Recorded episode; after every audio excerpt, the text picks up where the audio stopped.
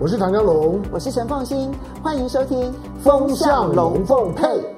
今天呢，我想来跟大家谈两件事情呢，一个是台湾内部的，另外另一个呢是最近国际上面的一个情形。那么第一件事情呢，就是高铁，高铁的董事长跟总经理，其实就是那一种标准的，要当妓女，又要拿贞节牌坊，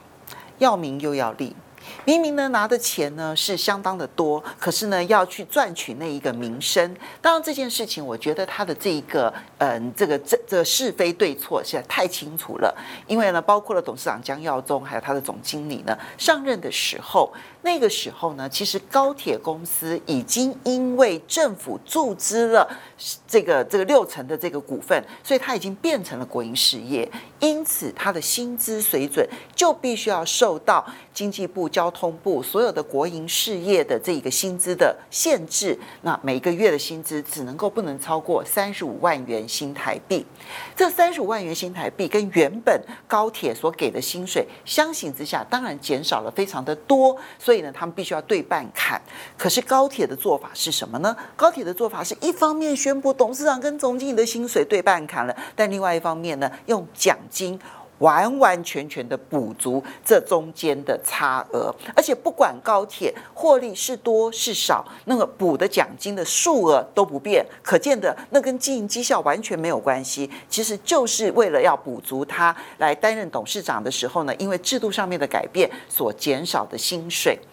其实高铁之所以在过去这几年能够由亏转盈，里面呢一个最重要的因素。就是高铁整个的资本结构全部重新调整完了之后呢，接着因为它是属于等于是政府呢占了绝大多数的股份，就把它的特许期限再延长了三十五年。这个啊是会计上面的一个小猫腻，什么意思呢？因为之前你只能够经营，你只能够从开始新建到营运只有五十年的时间，所以我所花的所有的钱必须要在五十年内摊提完毕。那每一年要折旧的摊提金额就变得非常的高，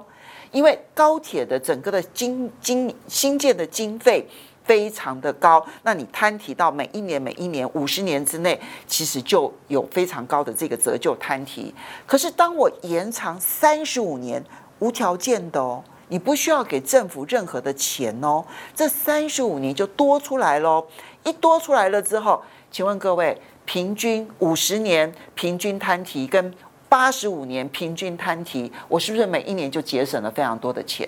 光是节省了这一笔摊提的费用。就可以让高铁由亏转盈，所以这两位，一位董事长，一位总经理来担任这个董事长跟总经理的这个工作，对于提升高铁的效率，对于帮助高铁赚钱这件事情没有任何的帮助，因为你只要把高铁的财务报表一拿出来，你就会很清楚的看到，在二零一六年，他在整个的资本改组之前，其实如果不算折旧摊提的话，高铁也是赚钱的。那现在呢？你把这个高铁的这个折旧摊提呢，把它因为时间拉长了之后呢，每一年分配的费用呢变少了之后呢，它赚的钱其实跟二零一六年所赚的钱没有什么太大的差别，这就可以看得出来，他们的贡献不大，但是呢，最可恶的一件事情就喜欢欺骗大家，